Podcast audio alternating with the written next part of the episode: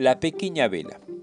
Érase una vez una pequeña vela que vivía su infancia muy feliz, hasta que cierto día le entró la curiosidad en saber para qué servía ese hilito pequeño y finito que sobresalía de su cabeza. Una vela vieja le dijo que ese era su cabo y que servía para ser encendida. ¿Ser encendida? ¿Qué significaría eso? La vela vieja también le dijo que era mejor que nunca lo supiese porque era algo muy doloroso.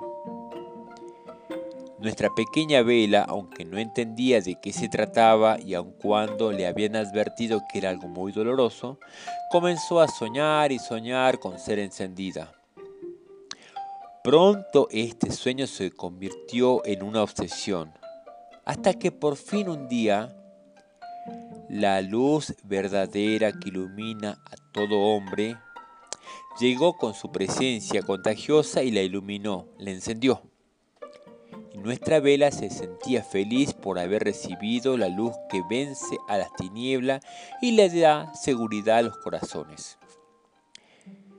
Muy pronto se dio cuenta de que haber recibido la luz constituía no solo una alegría, sino también una fuerza y una fuerte exigencia. Sí, tomó conciencia de que para que la luz perdurara en ella tenía que alimentarse desde el interior, a través de un diario derretir, de una permanente consumirse.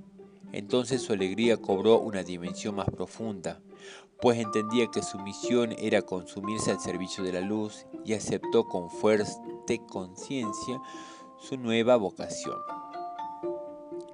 A veces pensaba, hubiese sido mejor, más cómodo, no haber recibido la luz, pues en vez de un diario derretirse, su vida hubiese sido un estar ahí, tranquilidad. Hasta tuvo la tentación de no alimentar más la llama, de dejarse morir, de dejar morir la luz para no sentirse tan molesta. También se dio cuenta de que en el mundo existen muchas corrientes de aire que buscan apagar la luz y que la exigencia que había aceptado de alimentar la luz desde el interior se unía a la llamada fuerte a defender la, la luz de ciertas corrientes de aire que circulan por el mundo. Más aún, su luz le permitía mirar más fácilmente a su alrededor y alcanzar a darse cuenta de que existen muchas velas apagadas. Unas porque nunca habían sido o tenido la oportunidad de recibir la luz, otras por miedo de derretirse, y bueno, eh, las demás porque no pudieron defenderse de alguna corriente de aire. Y se preguntó muy preocupada, ¿podré yo encender otras velas? Y pensó. Descubrió su vocación de apóstol de la luz. Entonces se decidió encender la luz de todas las, de todas las características de tamaño, de edad, para que hubiese mucha luz en el mundo. Cada día crecía su alegría y su esperanza, porque en su diario consumir encontraba velas por todas partes. Velas viejas, velas jóvenes, velas hombres, velas mujeres, velas eh, recién nacidas y todas bien encendidas. Cuando presentía que se acababa el final, porque se había consumido totalmente al servicio de la luz, identificándose con ella, dijo con voz muy fuerte y profunda expresión de satisfacción en su rostro. Cristo está vivo. Cristo vive en mí. La reflexión, la pequeña vela.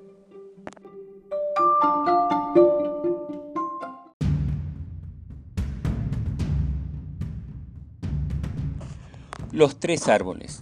La historia cuenta que tres árboles en la colina de un bosque hablaban acerca de sus sueños y esperanzas. El primero dijo, Algún día seré un cofre de tesoros lleno de oro, piedras preciosas, decorado con labrados artísticos y tallados finos. Todos verán mi belleza. El segundo árbol comentó, Algún día seré una poderosa embarcación, llevaré a las grandes reinas y reyes a través de los mares e iré a todos los rincones del mundo. Todos se sentirán seguros por mi fortaleza y poderoso casco. Finalmente el tercer árbol dijo, yo quiero crecer para ser el más recto y grande de todos los árboles del bosque.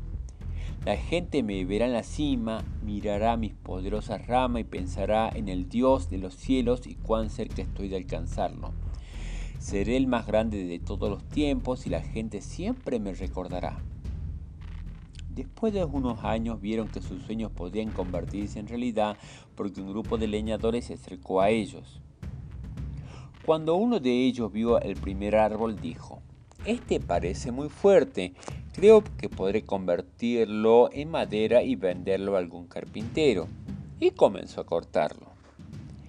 El árbol estaba muy feliz debido a que sabía que éste podría convertirse en un cofre para tesoros. El otro leñador, mientras observaba el segundo árbol, comentó, parece un árbol fuerte, creo que le podré vender al carpintero del puerto este se puso muy feliz porque sabía que estaba en camino de convertirse en una poderosa embarcación. El último leñador se acercó al árbol.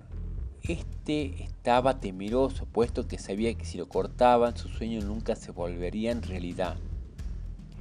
El leñador entonces dijo, no necesito nada en especial, lo cortaré, lo guardaré y decidiré qué hacer. Y bueno, lo cortó.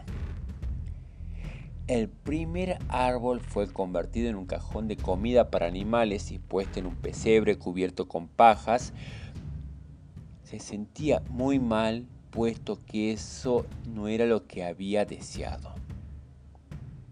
El segundo árbol fue cortado y convertido en una marca de pesca que se movía en un lago, porque ni siquiera era lo suficientemente grande para navegar en los mares. Sus sueños se desvanecieron al ver que jamás podrían llegar a transportar importantes reyes. El tercer árbol fue cortado en largas y pesadas tablas y dejado en la oscuridad de una bodega. Pasado unos años, los árboles olvidaron las alegrías y esperanzas que tanto habían soñado. Entonces, un día un hombre y una mujer llegaron a un pesebre. Ella dio a luz a un niño y colocó dentro del cajón producto del primer árbol. El hombre deseaba haber podido tener un mejor lugar para su bebé, pero ese cajón debería reemplazarlo. El árbol sintió la importancia de este acontecimiento y supo que en su interior estaba el tesoro más grande de la historia. Años más tarde, un grupo de hombres entraron en la barca, aquella en la que habían convertido al segundo árbol. Uno de ellos estaba cansado y se durmió en ella. Mientras los otros navegaban, se desató una fuerte tempestad. El árbol pensó que no sería lo suficientemente fuerte para salvar la vida de la tripulación. Despertando este hombre, estaba dormido, reprimió el viento y las olas, que cesaron al instante. En ese momento el segundo árbol se dio cuenta de que estaba llevando al rey de reyes y al señor de los señores. Tiempo después alguien vino, tomó al tercer árbol convertido en tabla, fue cargado por las calles al tiempo que la gente escupía, insultaba, golpeaba al hombre que llevaba todo sobre sus espaldas se detuvieron en una pequeña colina donde fue clavado y levantado hasta morir.